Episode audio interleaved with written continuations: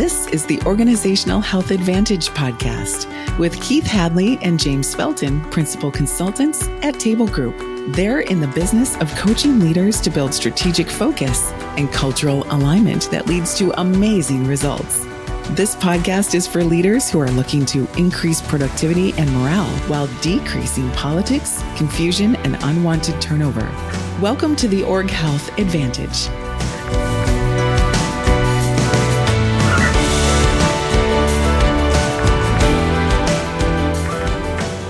Hi, everyone, and welcome back to the Org Health Advantage podcast.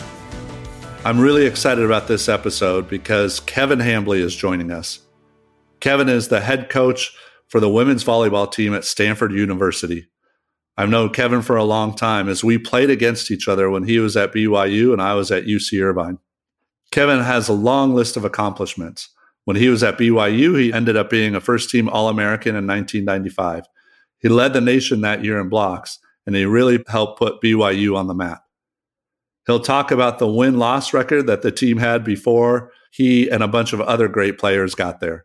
He'll also talk about how he really they really bonded together and became a great team. After his playing career, he got into coaching and eventually became the head coach at the University of Illinois, taking them to the finals for the first time in 23 years. He then joined Stanford and amassed a winning record right from the start. I'm really excited for you to hear about Kevin and hear him talk about how important team culture is in preserving a championship culture. He talks about self doubt and self awareness, building peer to peer accountability, and what he looks for in recruiting. These are great takeaways whether you lead a college team or lead a business. So without further ado, here's Kevin Hambly. James, it's a pleasure. Thanks for having me on. I'm excited to talk about leadership. It's a cool topic. Oh, that's great. Yeah, I know your your season is coming up, and you know I think it's still in question whether or not it's going to happen. But I know this is kind of a busy time for you folks. Well, it's busy making plans that where we keep making plan after plan after plan, and maybe three percent of the plans we make are actually we're going to actually be able to execute.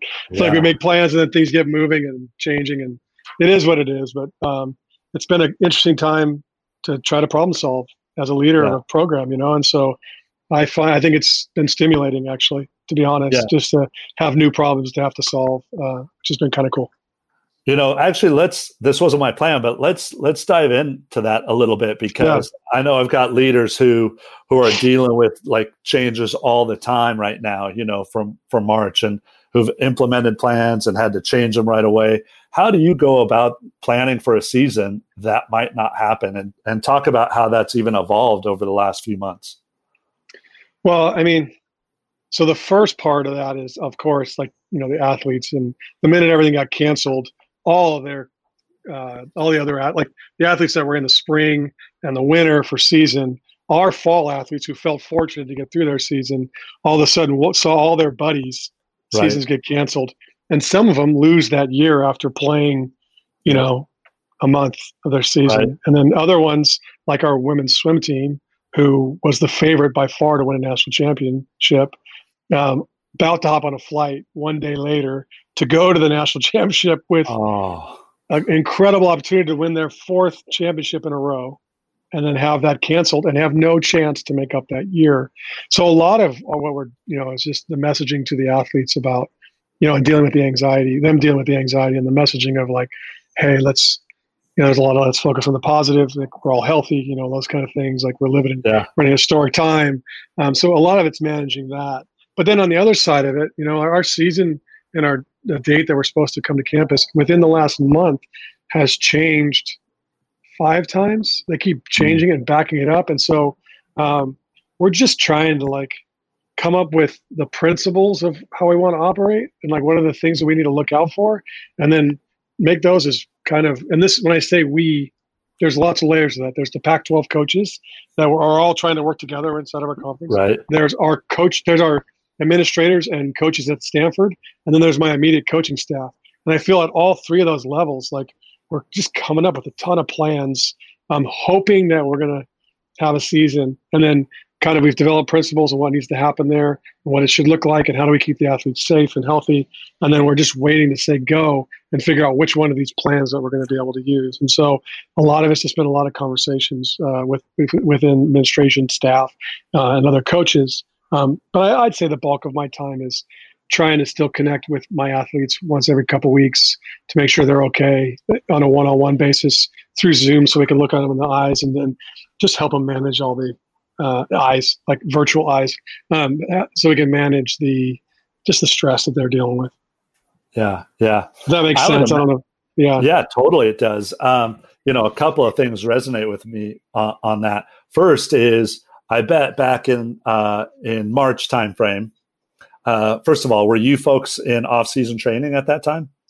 We just had our second to last week of winter training. We were getting ready for, which is a really short. We were in quarters, so our big time to train is actually in the spring, which would have been started. We would have started early April, so we missed okay. all of spring training. Which okay. that brings a level of anxiety to these high functioning, high performing athletes that also, yeah. by the way, feel like they need to to uh, win a national championship last year because we've won the last two. You know, so they're and there are all these new players and they're super anxious about all that stuff. But we yeah. had a total of seven practices in the oh. in the winter because we're going once a week, and then a lot of individual stuff. But 17 practices, that's all we had, and yeah. then it was all shut down, and we went home. So yeah, and I I I would think that even though they were watching their friends and, and other sports get those seasons canceled and uh, you know just crushing for the women's swim team i bet in the back of their mind everybody was thinking yeah but our season will still happen totally you know and and and even maybe you know May or June, we're thinking like we're still in a good place, you know. Yeah, yeah. And now, yeah, like, yeah, yeah, go ahead. Who knows what's going to happen? Well, yeah. I mean, Major League Baseball just shut down, right? Because they had all those cases right now. So who knows if the season will happen? It seems more and more unlikely. But March 12th was the last day we were there, right? So yeah. that was the last day we were there, and that's the last day I've been in the office. And when we left, we thought it'd be three to four weeks, and we'd be back. That's what we thought. Yeah. And then all of a yeah. sudden, inside those three to four weeks, it was like no spring. Everyone's going back, and and the, the further this has gone along, just seems like we just keep cutting things down. And it's yeah. you know originally it's like let's get let's give us six weeks to train. Maybe we're coming back early July, and now it's like we back we're backing everything up, and we're hoping to get started August 14th, which is later than we're supposed to start. And our season's been backed up. We lost a whole month of season. No, whole five weeks of season as far as competition. And but you know what? When you talk to the athletes, all they want to do is play. They just want to compete. Yeah. They just want they actually totally. they just want to be together and they want to train and they just want to yeah. compete. And that's all they're yeah. talking about. Uh, I mean, I'll I'll share this with you. We're looking at because our county we want, we're not allowed to talk about some problem solving things like um, our county is not allowing indoor training and so um, right now we are looking at outdoor courts on our tennis court, training at night under the lights. And so I am becoming an expert in sport courts and more importantly, subflooring and moisture protection and all this stuff. So like we talk about all these interesting problem solving. I am learning a ton about sport courts, just trying to figure out how best to solve this, how to fi- how to put them on the court, look at the lighting, and make it as close to an indoor kind of feel as possible. So uh, yeah. when I bring that up to the athletes, you know, I'm, I'm like, I'm making all these plans, and I realized like I haven't even talked to these guys. Like, how do they feel about this? We had a Zoom call on Wednesday, and I just said, "Hey guys, you know, like, what do you think about this idea of training outside? Let me tell you what this would look like." Because like I see their faces were kind of like they were scared. I'm like, "We're going to train outside." You know, under the lights, it'll be a little bit cooler. We're going to cover the courts during the day. Like that's the plan that we're looking at. And they were all like, glad it's not during the middle of the day. We didn't want to worry about hats and sunglasses and all right. that. Like, no, I don't right. want to worry about sunburns. That would be stupid. So we're doing it at night. They were like, that's great. All we want to do is play. Kevin, all we want to do is get together and we just want to train. So yeah. whatever it takes to train. Thanks for working on solving, trying to solve those problems. That's literally all they want to do. So anyway. Yeah. Yeah. Wow. That's that's amazing. It's weird. It's just weird. Yeah, it's weird. weird. Um, the other thing that reson- resonated with me with that first answer was connecting with everybody one on one and Zoom. And, you know, a lot of times I'm working with leaders and, and executives who are doing so much of what you're talking about and problem solving and, you know, trying to focus on their business and making sure stuff gets done that they often forget about connecting with their employees. Yeah. And and I saw a stat recently that said something like 65, 75% of employees have said, their bosses haven't even asked them how they're doing during this time. Yeah. Yeah. So how important That's is that? to you? unbelievable. Yeah. No, I mean it's yeah, it's really important. I mean, I like what we talked about actually. So instead of just looking at it as like we need to do this like to preserve ourselves, like let's look at it as what what opportunities are provided by the situation right now. Like what actually can we do as opposed to like how do we play defense? How can we be offensive and get stuff done? And so right. some things that we've done is like we had our we had cultural talks like as far as like core values and all that diving back into that. I lost a lot of seniors, and so we're re, we're reinventing our team at some level. So let's reinvent like our core values and go over that. So we did all that stuff, but also this Zoom thing was something that none of us used ever before, and we're so normal at this. Instead of just looking at Zoom in class, let's do let's make sure that you and I, because I meet with every, every one of our athletes during the season once every two weeks. I don't want to miss out on that. Let's do that through Zoom, but also let's get the incoming freshmen connecting more with the seniors and the juniors and the sophomores that would be their teammates and like actually work on those relationships um, and use that as an opportunity to do that because we can zoom more and ncaa open up some rules where we can be a little bit more flexible with that so we just try Oh, to be a little bit more. I think the thing that I haven't done as well, you know, and I've thought about this and I just haven't. We we do check in weekly or daily as a staff. Like we do a Zoom daily as a staff, and I'll usually ask Right. how they're doing. But like I I haven't done enough one on ones with our staff. You know, I'll check in and call and all that stuff. But I'm much better with the athletes than I have been with my immediate staff, and probably something that I need to be able do a little bit better job of. But with the athletes, I feel good about that. I feel like we've actually we're closer now because of this. Partly because we're all struggling with stuff, and I hear their frustration, and it opens up an opportunity to be vulnerable and talk about things, and that's been great.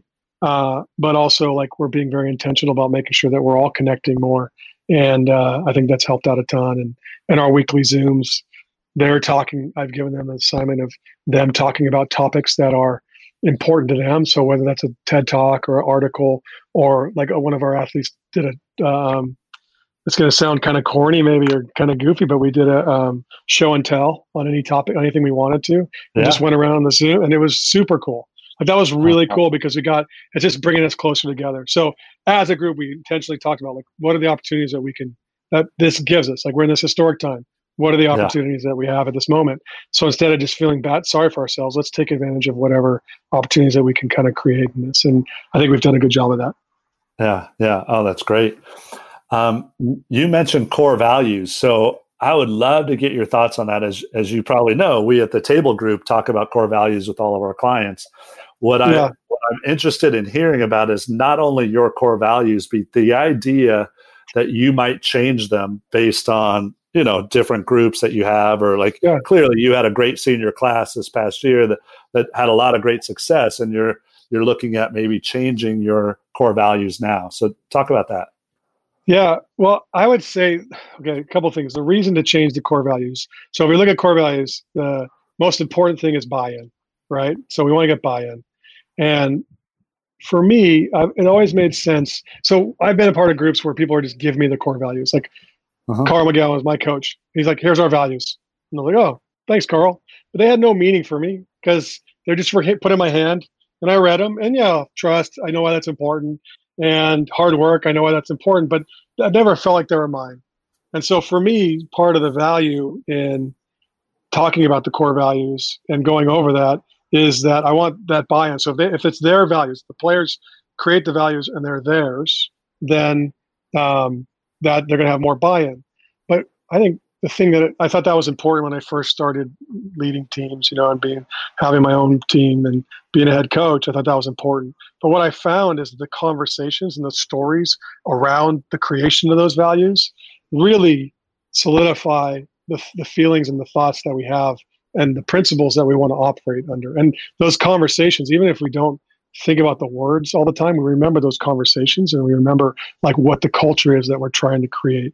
And that idea of the storytelling around those values and the creation of those and the conversations around those become probably more powerful than the actual values themselves. Like, uh, and I would say that our values usually look pretty similar. Like as far as like from group to group to group, they have some Right. idea of hard work and some idea of trust and some idea of a growth mindset and some idea of accountability or uh, you know something like that. And they all kind of look very similar to that. And uh, but a, and integrity and things like that. But um, but they they feel like to that group that they're unique because they've created them as a group and that they're theirs. That makes I, sense. Yeah, absolutely. I love, by the way, I love where this conversation is going because without you knowing it, you're touching on so many subjects I wanted to get into. Cool. Yeah, cool. Um, I feel relieved then. I feel relieved. Yeah, no, this is great. This is great. So, what I, the first thing I want to touch on is, you know, we feel like we we probably have the opposite approach to to core values, which is more similar to Carl McGown, who you brought up, and who I definitely want to touch on later. Um, but the idea for us in the workplace is let's have a strong set of core values so that it helps us hire the right people. You know. Yeah. So, so I understand your idea of, around buy-in. Um, with that being said, how do you how do you recruit kids, players. Um, and what are you thinking of? Not only you know, can they pass, can they hit, can they block, all the all the skill set things, but how like what are those other intangibles that you're looking for? Um, and then my next question is going to be in the recruiting process. How are you how are you figuring out that they're a good fit? And yeah, and I, I, just want to start off with an example. Um, you know, uh, when I was coaching back in club uh, in Southern California, I coached this kid who was a, I was coaching a club high school team, high school age team. They were 17 and under, I think, at the time. And we had a kid who you for sure know, who was an eighth grader on our team, mm. who was hmm. about six three, and mm. um, and I literally saw her come out of the back row for us come out of the back row on the right side and hit a ball down the line in front of the left back digger. So she hit it from the back line yeah. and it bounced around like the 12 foot line. And uh, and my assistant coach and I looked at each other and just thought, that might be the best hit we've ever seen. yeah, as an eighth grader. That's as great, an eighth yeah. grader. Right. But not a great teammate at all. And in fact, yeah. we had to actually ask her to leave the team and I was like, yeah, what, you know, and along the way, yeah. she had so many issues. So uh, enough about this, this kid or my experiences. What, what are those things that you're looking for, those intangibles that make sure they're a good cultural fit? Yeah. I mean, from a recruiting standpoint, like, I mean, like you said, that athlete, athletes are easy. The, the athletic ability, the skills, those are easy to recognize. And then once you see that, that takes like I mean, you know, it takes one swing to know if a kid can play or not. Like you don't, right. you don't have to. Right. It doesn't take that much time, and you know, you watch them play for five minutes. You know if they're going to be a player that can actually compete in your gym. So the rest of the time that we're standing around co- as coaches watching, at least when I'm standing around, I am. I guess I'm kind of. I don't know if I'm intentionally asking this question, but this is the question that's kind of rattling around in my head as I'm watching them. I'm going, would I want to play with this athlete? what do I want to coach this athlete? And just look at how they interact with their teammates, how they operate. You know, like, and if by watching them you get a sense that you do. I, will say this: a lot of athletes, when I'm when I first watch them or I'm going to first evaluate them, I stand like three courts away. People that don't know, like, you know, because you've lived this life. But when you get in a gym, there's a hundred courts. Imagine a hundred yeah. courts with eight teams coming off those courts and over the whole day uh, with 14 kids on each one of those teams or 12 kids. I mean, there's thousands of kids running around and like they're all stacked up next to each other. And so I will be, I'll watch the match of the kid I'm trying to evaluate from a couple courts away because I don't want her to know that I'm there. And I just want to watch to see what they interact when no one's looking at them and what are they like as a teammate because you we all know that the kids that are want to really play college bad if the right college coach shows up, the game they change, their attitude changes. So right. I'll watch from far, and I'll just kind of start asking myself that question. And then, if I like what I'm seeing, I'm going to go walk up to them and check them out. And so you pay attention. Then, then you get them on the phone, you talk to them, and you do all that stuff, and you get to know them. That's important.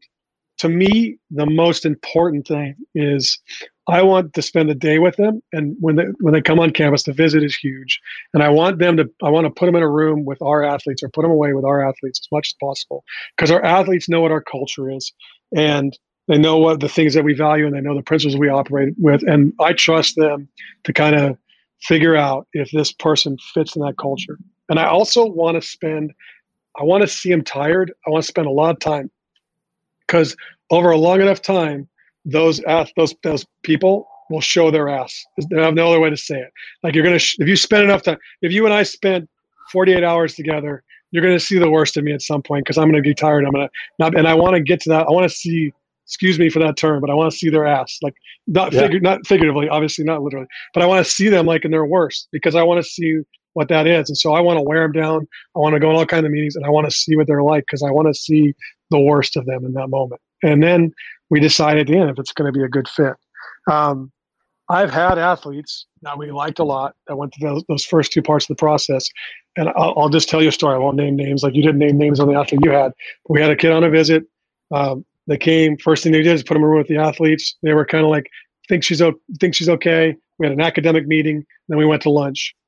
And at lunch, um, already this person was starting to wear down. You could see like they were put on a good show, but they were they treated their mom terribly during the lunch of this. And this is a this person ended up being a top ten recruit, and this was when I was at Illinois. Uh, and I, um, after lunch was over, I just was like, I don't, I'm not going to coach this kid. I'm done. So I just said, I'm like, look, to the mom and the kid. I'm like, to the kid and the mom are standing there. I said, look, uh, I'm done. This isn't going to work out. Like, I'm sorry, but I, like, you guys came a long way. Um, I turned to my assistant, are you guys okay showing them around campus, seeing the rest of if they want to see campus? You're, you guys are welcome to do the rest of the tour. I am not going to be a part of this. I am, I am this isn't going to work out. You're not coming to Illinois. I do not want to coach you. And then, uh, why? You know, of course, like, what are you talking about? Why? I see the way you treated your mom. If you're treating your mom that way, how are you going to treat me? How are you going to treat your teammates? I want no part of that. The mom was like, thank you so much. Even though the mom, they, they flew in and they're rented yeah. cars and all that stuff because this is an unofficial yeah. visit. Mom was like, "Thank you, you know, for that," but and I I get it, and I'm like, I'm sorry, but it's just not going to work out.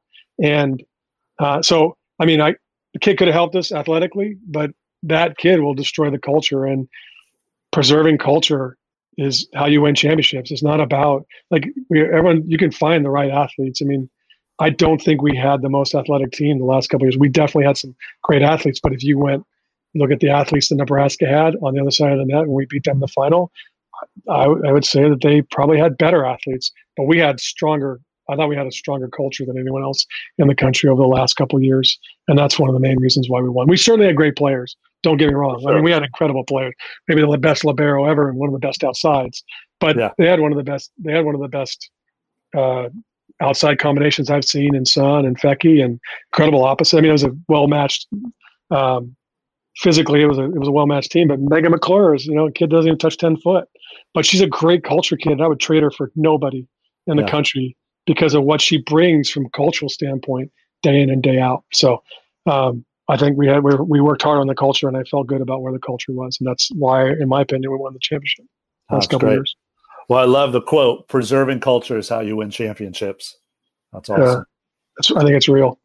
Yeah, yeah, for sure. Um, you mentioned something earlier too about accountability. Mm.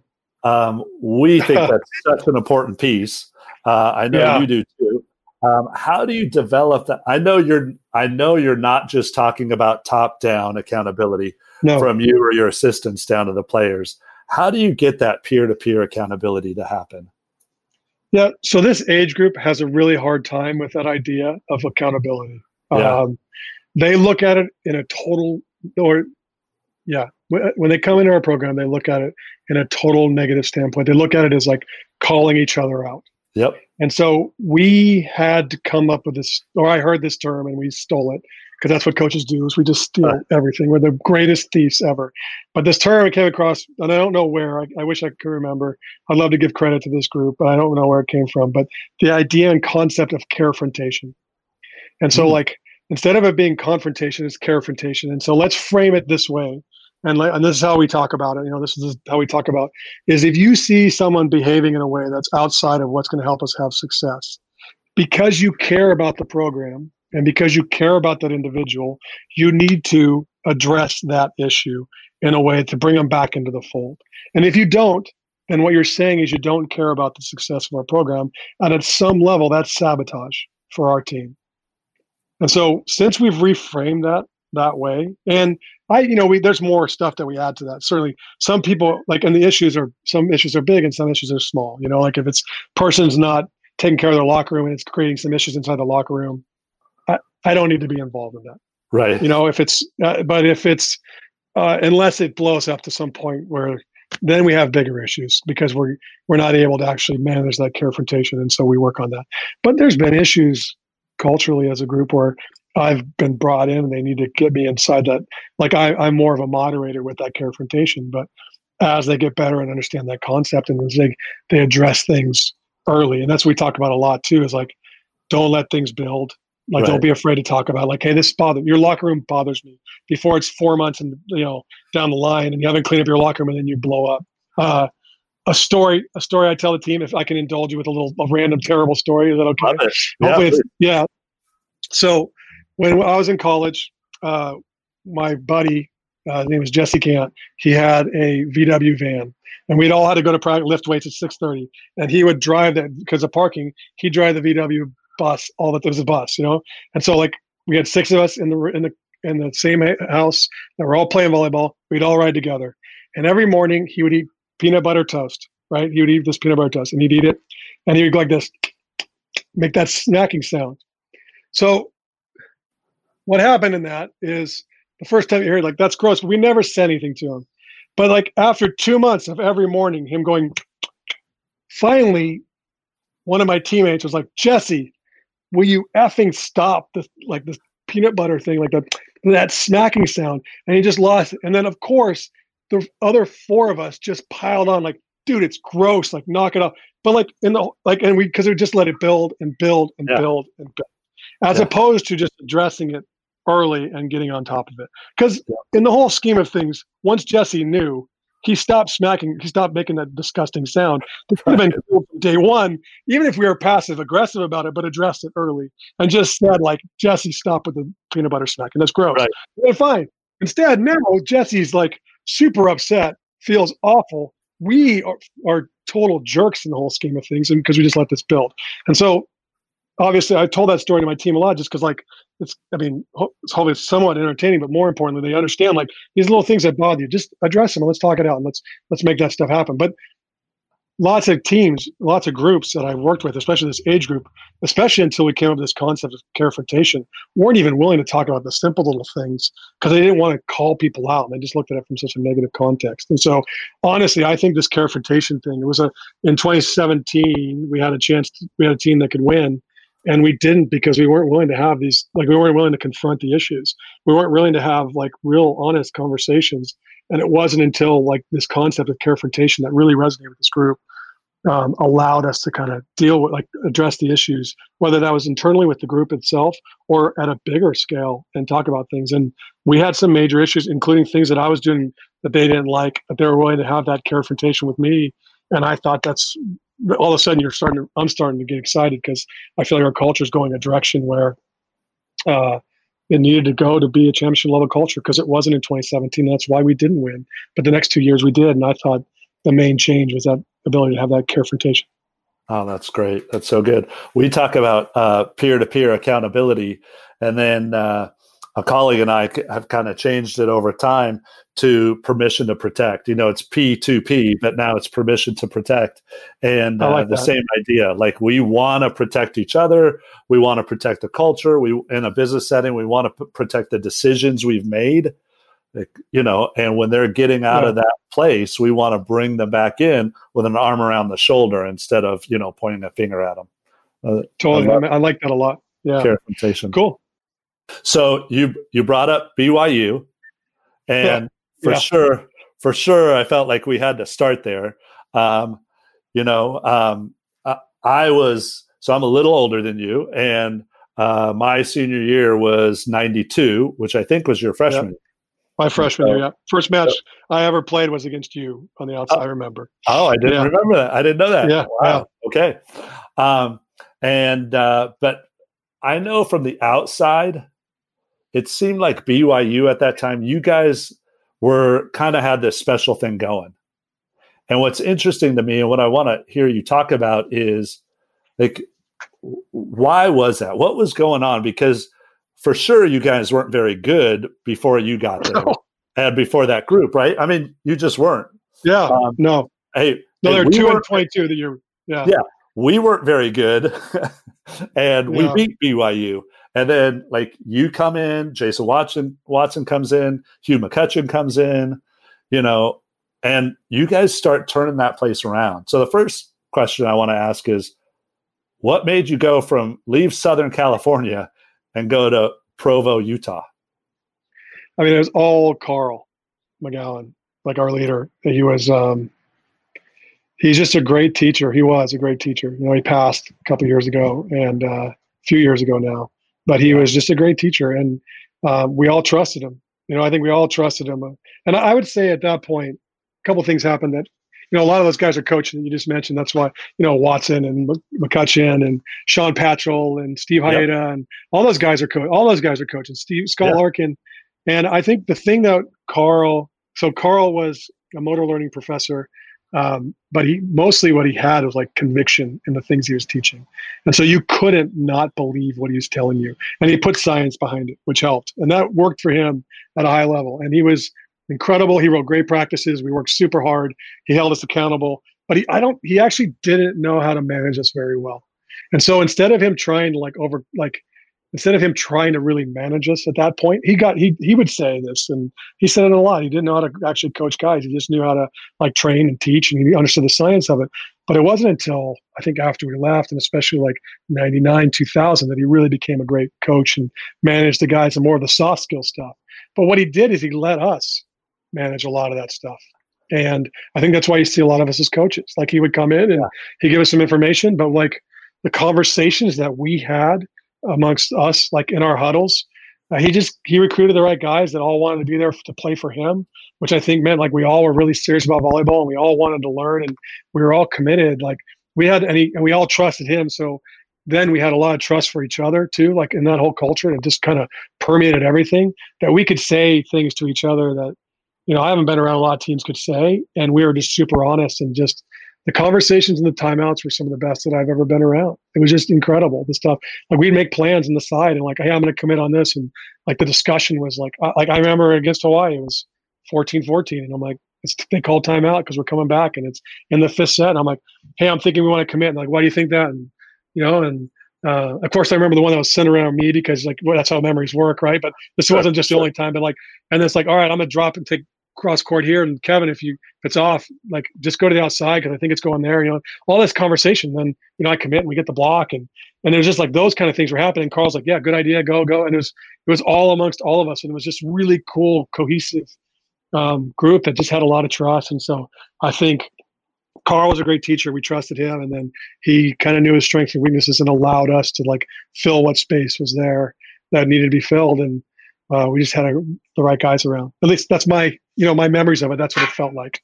So for sure, for sure, and and I mean, you guys are all tight. It all it kind of seemed like a fraternity of yeah. it still does in a lot of ways of BYU vo- men's volleyball players. You yeah. know, more we're so, so isolated.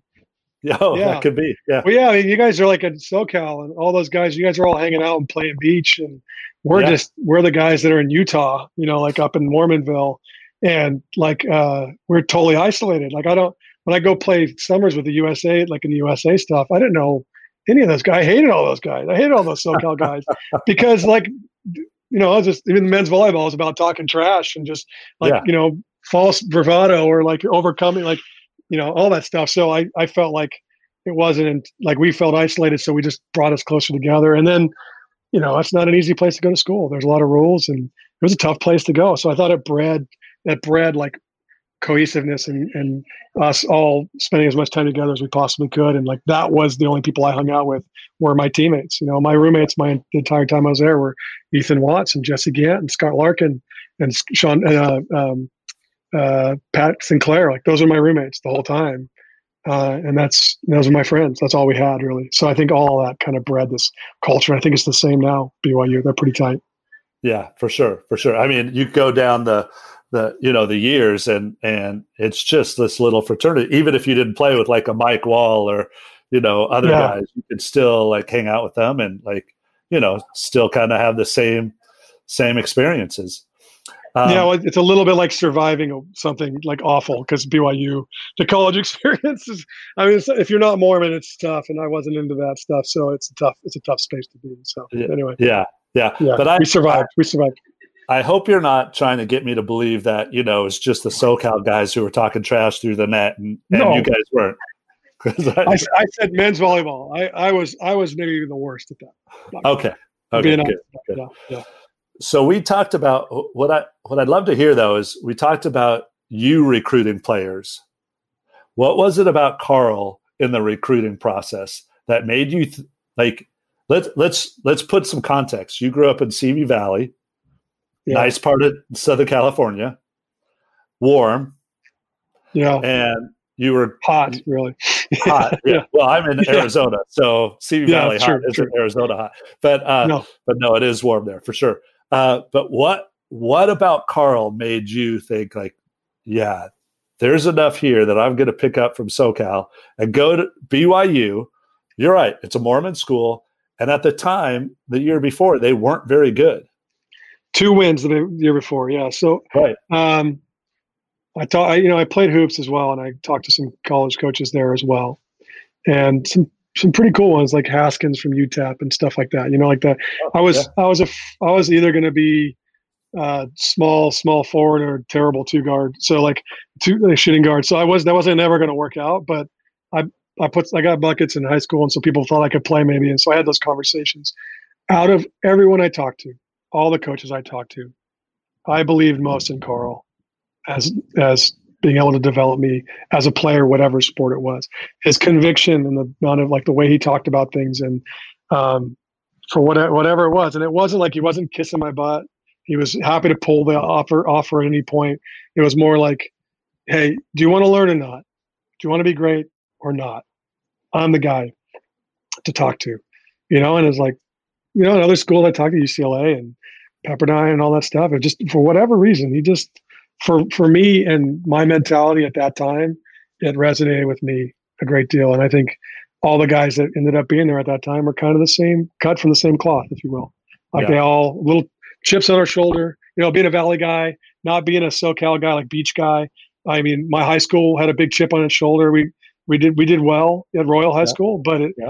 but we definitely play with that chip. And I feel like Carl knew how like to get guys that had that chip. I mean, if you look at that team, guy from New Zealand, guy from Tulsa, Oklahoma, guy from Wichita, Kansas, guy from the Valley that before the Valley had good players. You know, like really, the, especially Simi Valley or the Westlake Thousand Oaks area. Like he he found guys that had chip. Guy from Arcadia. You know, all these guys with just chips on their shoulder. Where Australia. it wasn't like Australia. Yeah, sorry, I didn't mean to leave out Jason. I mean, Australia is pretty good volleyball. But anyway, uh, yeah. yeah, as all these guys with these giant chips on his shoulder, and Carl had that same chip. I think he he he knew we were going to be great. Yeah. He knew, like, like I thought, I felt that way in high school. We just weren't there yet. Like, we just BYU's not just not. Give me enough time. You come. We got this thing. We're gonna do it. And yeah. he just was really good about. I just trusted that we were gonna get there.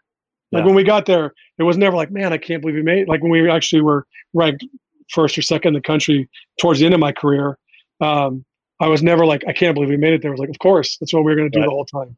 Right. You know, so because he just we just believed. Yeah. I mean, that's such a great turnaround. And, uh, you know, in your time to go from two wins to, you know, uh, did you guys, did you win the national championship when you were there we, or run up?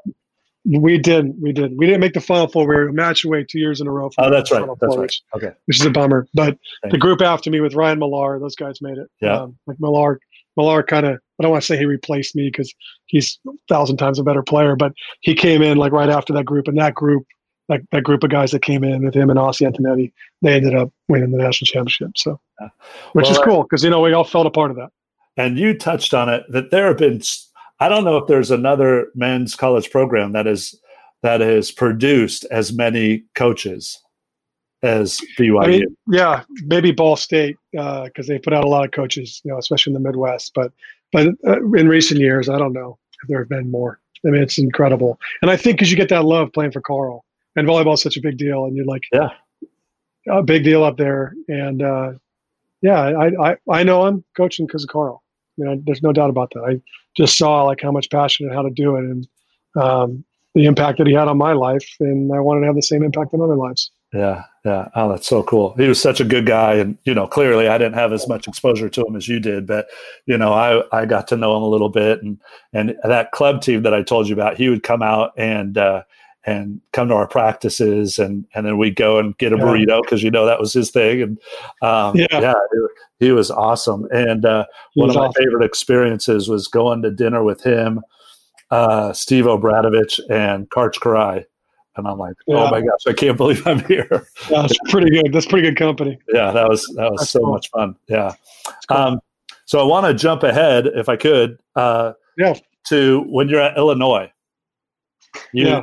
You uh, start as an assistant coach there, and then after a few years, you get the head coaching gig. Yeah. You know what was that like? Because sometimes being an assistant is the best job ever. Yeah, for sure. You're much more. Yeah, yeah. I, I learned a lot. Well, so uh, that was a unique situation because we knew that uh, Don Hardin, who was the head coach there before me, was going to retire. And so, about two years into that experience, Carl and the AD pulled me aside and said, "Hey, look, let's make this a kind of a coach waiting deal. And we can't promise it because it's a state school, but if things go the right direction, like we feel like they're going to, this will be your program." And so I thought I thought Carl uh, Carl uh, Don allowed me to kind of take over most. So like my third year in there, he let me start writing practice. My fourth year, I was kind of managing a little bit more of the culture. My fifth year was supposed to be that year where I was doing everything, and I I was. And then the next year, I was going to be the head coach. And I was, I, I we you know started doing things with creating our core values and started to create kind of the culture I wanted to. And I thought I knew what it was like to be a head coach until I was a head coach and realized that all the stuff that I thought was had nothing to do with it. I had to totally reinvent myself as a coach. So that was a really good wake up call for me. That like just changing that one seat. Like here, I thought I knew everything. I knew how to. I, my hair was still black then, right when I was assistant coach, and then and then I became a head coach. You just started aging faster, and and I realized that like the burden of knowledge is you don't you don't understand what that is until you're a head coach, like dealing with all the like everything that's going on and that all of a sudden I went from the guy that everyone wants to be in their, your van when you're driving around because you're going to put on the cool music to the guy that no one wants to be in the van. And it's just you, your trainer, and your radio guy, and whoever else you know is on your staff that's not driving that's in your van. And so that just that took a while to kind of um, figure out what that meant. And I also realized that the coach that I who I was as an assistant coach, I had to be something different as a head coach completely and kind of had to reinvent myself as a coach. So for me, I was a I don't know, I enjoyed problem solving. So it was cool to be honest with yourself and kind of evaluate that and then like figure out how to be a head coach. I thought I knew I didn't know I didn't know crap. I learned a lot in those first in those first couple years. Yeah, I would imagine. And and yeah. you know, when you think you've got it all figured out and boy, I've got a good relationship with these players. And then all of a sudden the next year, I don't have it all figured out. And the players who I had a good relationship with, I don't anymore. You know, it's yeah. different. It's not a bad relationship. Totally. It's a different relationship. Every, everything's redefined for sure. So you interesting. Yeah. yeah. And it's, it's weird.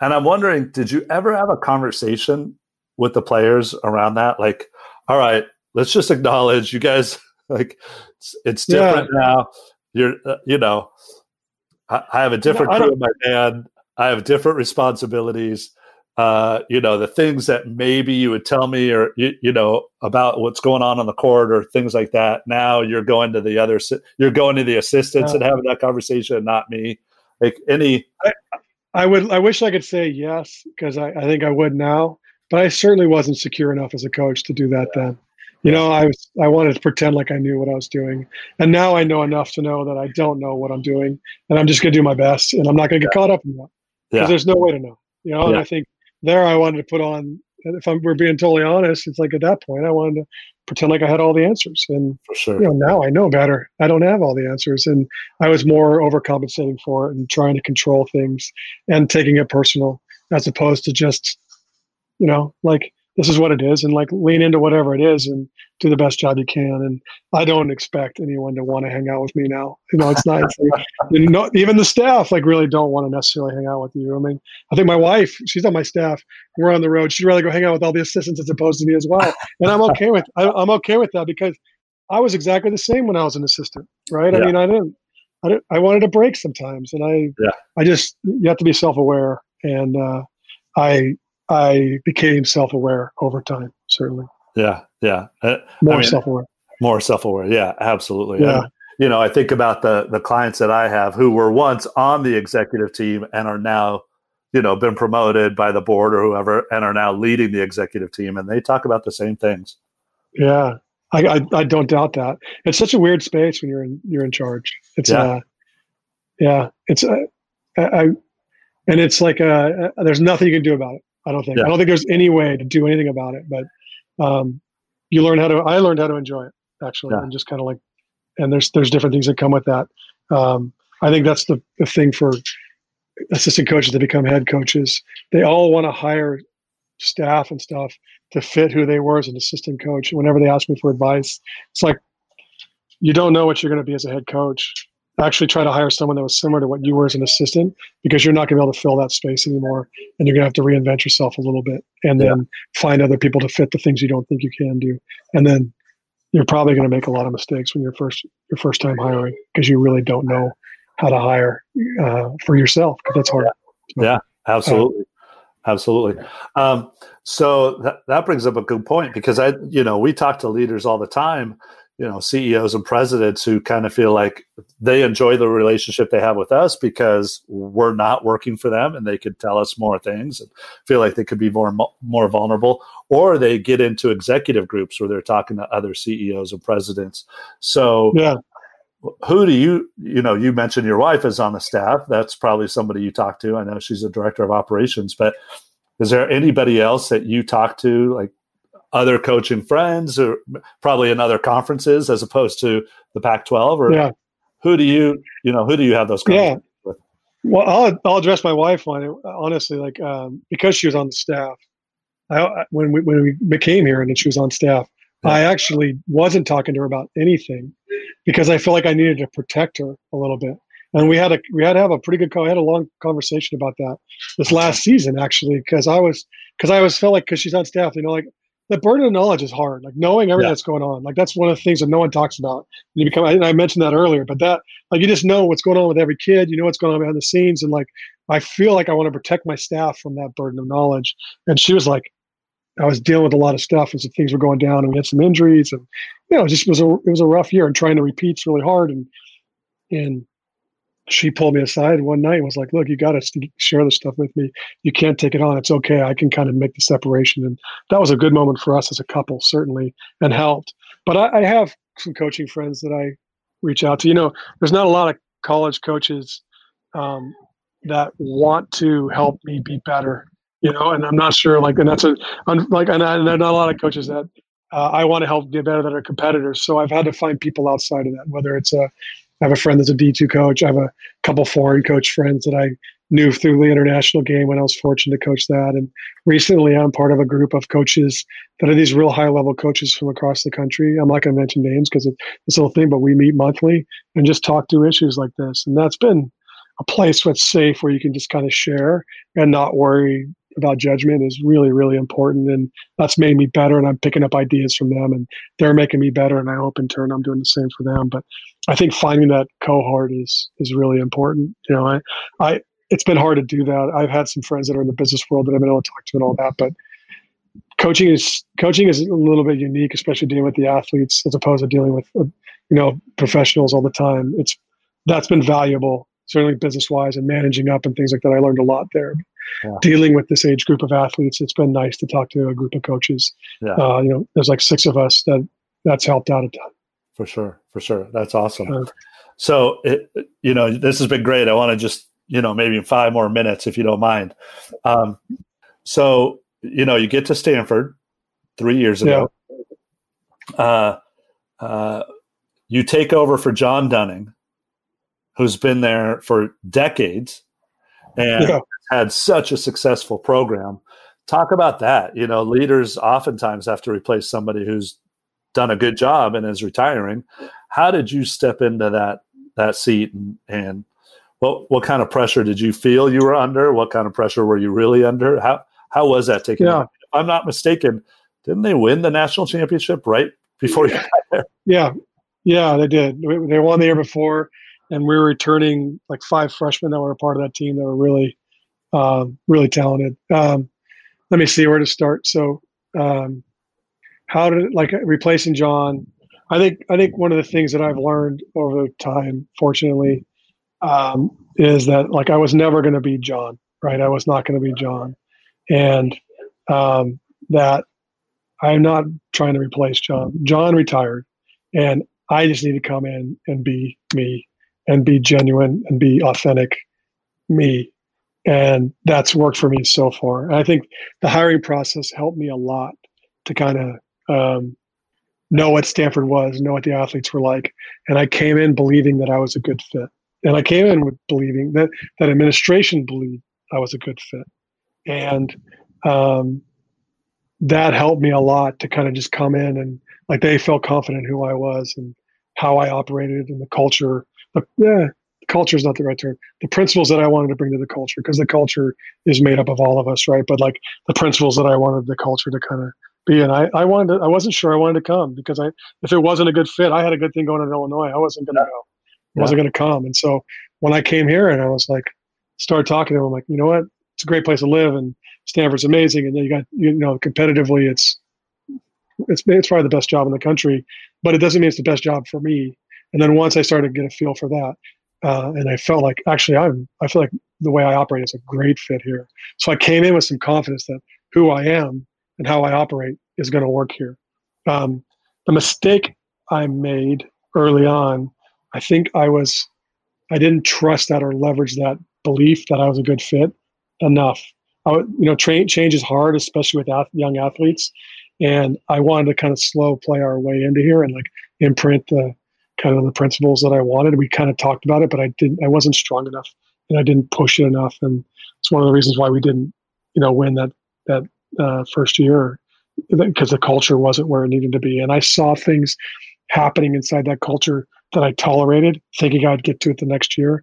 But all those things that I told that I tolerated were the things that took us out, and I just wasn't strong enough. I didn't trust. I didn't. I I believed that I was the right fit, but I didn't trust it enough to like take the actions that I needed to and kind of weed out the issues that I saw initially. Um, but to answer your thing about replacing John, I never I didn't let that enter into my mind. I just didn't. I just was like, no, he's gone, and this is what it is. I'm not replacing John. I'm this is a new job, and I'm coming, and it's got to be me. Um, the, the crazy thing is like the expectations at Illinois were the same. Once we made a final, we made an NCAA final in 2011. Then all the external pressure that people feel that people like would put on our program everyone assumed we're going to go to the national championship every year, go to a Final Four every single year. Once you did that once, and you know, and it's like those were it was unrealistic because Illinois is a place recruiting wise. It's not Stanford. It's a great place. I love that place, but it's going to be cyclical. And you saw we well actually 11 we made a 10 we had a chance to go to the final four we had an injury which is a bummer or we might have had a shot at it 11 we made the final and then 14 we were one point away from making the final four again you know and then you go back and like we just missed out like we're just going to be like this every four years and then they made the final four with chris there who's a great coach and took the kids that we recruited and made the final four in, in 18 and that was like i talked to jordyn poulter and as i was recruiting i'm like look here's the deal like your first year is going to be a struggle second we're going to be okay your second year i don't have the players but you know we'll be okay but your next year we'll make, make at least a sweet 16 and then i think we got a shot to win it and it was exactly like that because it's just about having the talent there. And that's what Illinois is going to be. But the external pressure, everyone thinks you're going to make it every single year. So here, everyone thinks we're going to make it every single year. But I actually feel more equipped to have that because I feel like we have the athletes in the gym, even though we lost so much, that we can we can make that. So I honestly feel less pressure here because there I felt like we had this pressure, but I didn't feel like people had no idea what they're talking about. It wasn't right. we weren't equipped to do that. And so right. here I feel like, you know what, we have the talent and it's going to be how well we come together as a team and how good of a job we do of making sure that we um, don't tolerate uh, or tolerate the behaviors that we want, you know, and that's, that's, uh, I'm going to be better about that moving forward. I'm not sure that it really answered your question, but I was trying to take all those questions in and hopefully I got to it. yeah, no, for sure you did. What I heard in that answer was actually kind of interesting, and I just want to play it back for you. Um, you know, summarize it seems like the self awareness that you learned at Illinois, you know, as you talked about earlier, going from, you know, an, a, a, head coach in practice and in training to actually being the yeah. head coach, you know, all the stuff you learned there really served you well. And that self awareness and confidence served you well in, in taking the position at Stanford after John had been there and won a national title. Yeah. And and yet I heard a little bit of like lack of confidence or insecurity that you could come in and instill your core values right away or instill what you thought was important and thought Yes. like okay this is probably good enough i'll tolerate some of this stuff i don't want to come in like new sheriff in town is what i'm gathering Yeah, totally, hundred percent. I was just worried about, you know, because I, I came in to do a couple of things, and I, and the group, um, they didn't respond. They didn't know me. Yeah. I didn't, I didn't have enough time with them to get to know them, where I could kind of imprint the things I wanted to, and then instead of like trying to fast track that, I backed up, and that was a mistake. And I told them it was a mistake after we lost, and then we got back in January of 2018. So we 2017 was my first year. I owned that. I was like, look, I allowed these things to happen. Here's the things I saw that took us out. What do you guys think? What am I missing? We had a good conversation.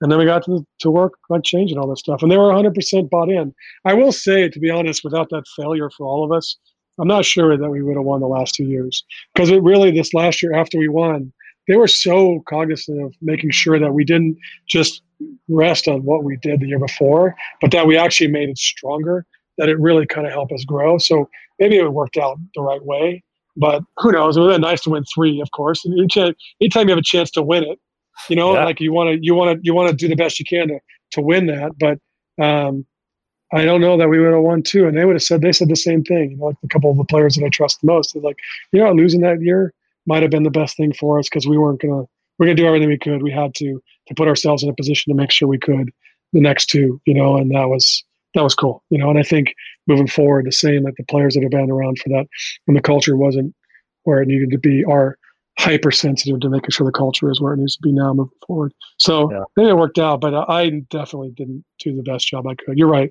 Insecurity didn't like the response, and so instead of being strong about it, I kind of backed up. It was a mistake. Yeah, yeah. No, I, I, I love hearing you own it, and that the fact that you owned it with the players too probably helped build that relationship between them. Um, It was, it was a good moment of carefrontation for all of us, right?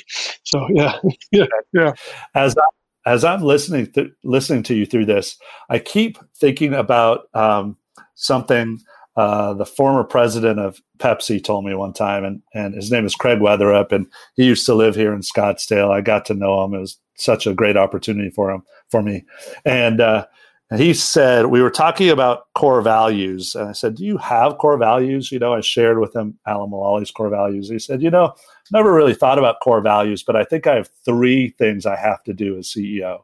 He's like, I have to develop strategy, I have to implement strategy, and then he said, and the third one is the most important and the hardest. I have to build followership yeah. because I have to get people to do the things that I feel are are important to our success, even if they don't really believe that's true. They just have to trust me on this stuff. And I just wonder what your thoughts are because I'm hearing you talk about building followership without necessarily calling that out, but I hear that yeah. much in what you're saying. Well, I I look at it more as that, um, like I mentioned with Carl, like I have to build trust, and I I had on my board, you know, when I first got into coaching, I was a punk, and I just yelled and screamed, kind of like I was as a player. Before you just figure out, it didn't work, you know. So, Right. and uh, and I I spent a lot of time when I first got to Illinois, even the first couple of years, just trying to train athletes and just like, hey, you're gonna be good if you just get trained, and I it wasn't working either, you know. I, I kind of adjusted it, and this this one line came by like they don't care how much you know until they know how much you care. Yep. And that really resonated with me because as I got to know the players and as I got to know me, um, and they were followed, you know, and so for me, I really just want to develop genuine, real relationships with them. Yeah. And then they follow. They follow after that. It's pretty simple well, because they know where I'm coming from, and I'm, you know, I'm like this all the time. And I, I think I have to always be consistent, and because that breeds trust. Consistency breeds trust. Yep. But I have to be genuine because that breeds trust. You know, I have to really be myself and authentic because those things breed trust. And then they follow. And then the things I do, I have to tell them why. Like I have to always tell them why we're doing the things we are. So that then that always breeds trust. So in my mind, trust is the most important thing. And it's like on so many different levels about training, about me as a person, with each other, like all that. And so um, it all boils down to developing like these real genuine relationships with them and with each them developing those relationships with each other because we're really about people you know? So yeah. I, I, would say i have to develop leader that, that helps develop leadership as well inside of our team uh, and all those things which is a different topic because i think with our groups um, leadership is revealed as opposed to appointed you know like the people are just following. And so seeing recognizing the leadership and through that the way I recognize leadership a lot of times is through the relationships that I have with all the players and listening to them and who do they follow and all that, and then helping those people develop.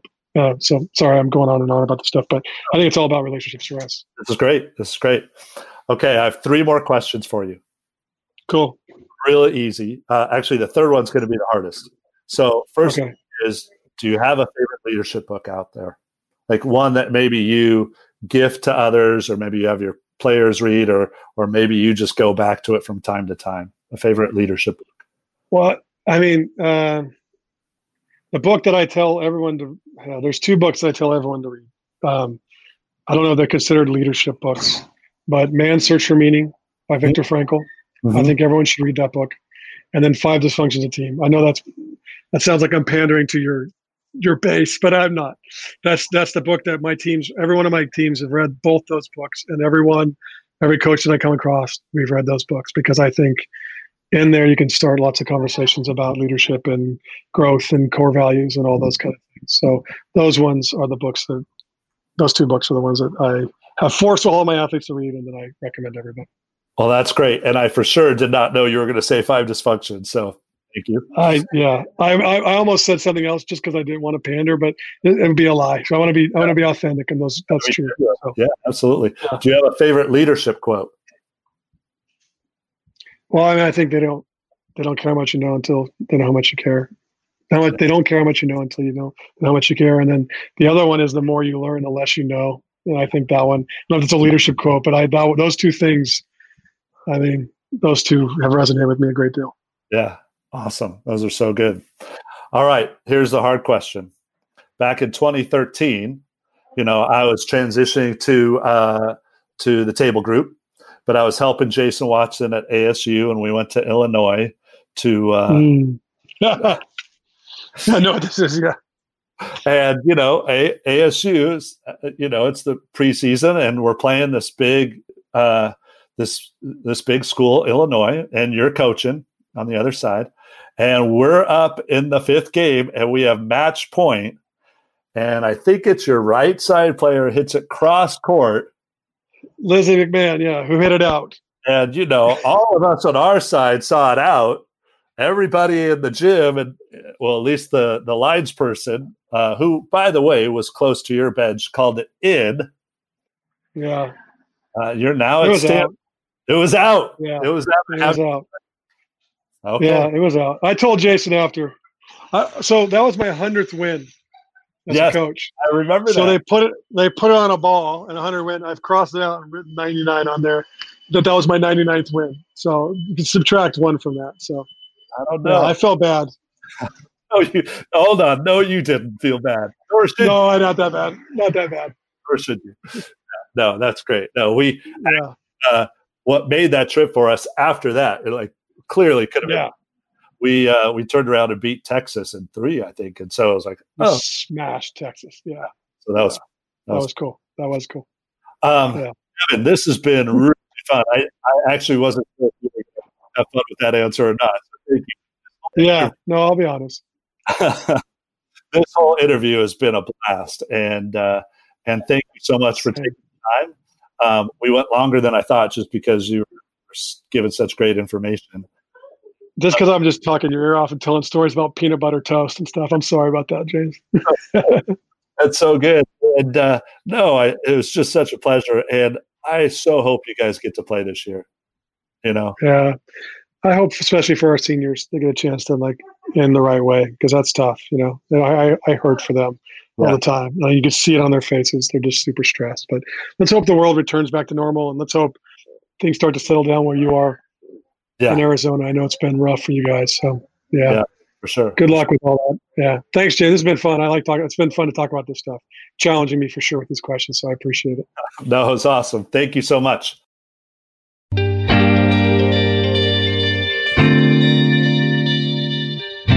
Boy, that was so good. I want to thank Kevin again for, for joining us. I hope you enjoyed that as much as I did. I had high expectations for Kevin, but he blew right past those. That was awesome. A few points that stuck out for me were his quote on preserving culture is how you win championships. His uh, question during recruiting would I want to play with this person? I don't know how many leaders and companies think that. You know, uh, are they thinking, would I want to work with this applicant? And then last, uh, Kevin's values of being consistent, genuine, and transparent about decisions. Again, so good. Thanks for listening to the Org Health Advantage. Your hosts, Keith and James, are helping leaders change the world of work and invite you to share this podcast with your friends and colleagues. For more resources on building stronger teams and organizational health, check out tablegroup.com. Produced by Audavita Studios. Connect your voice to the world.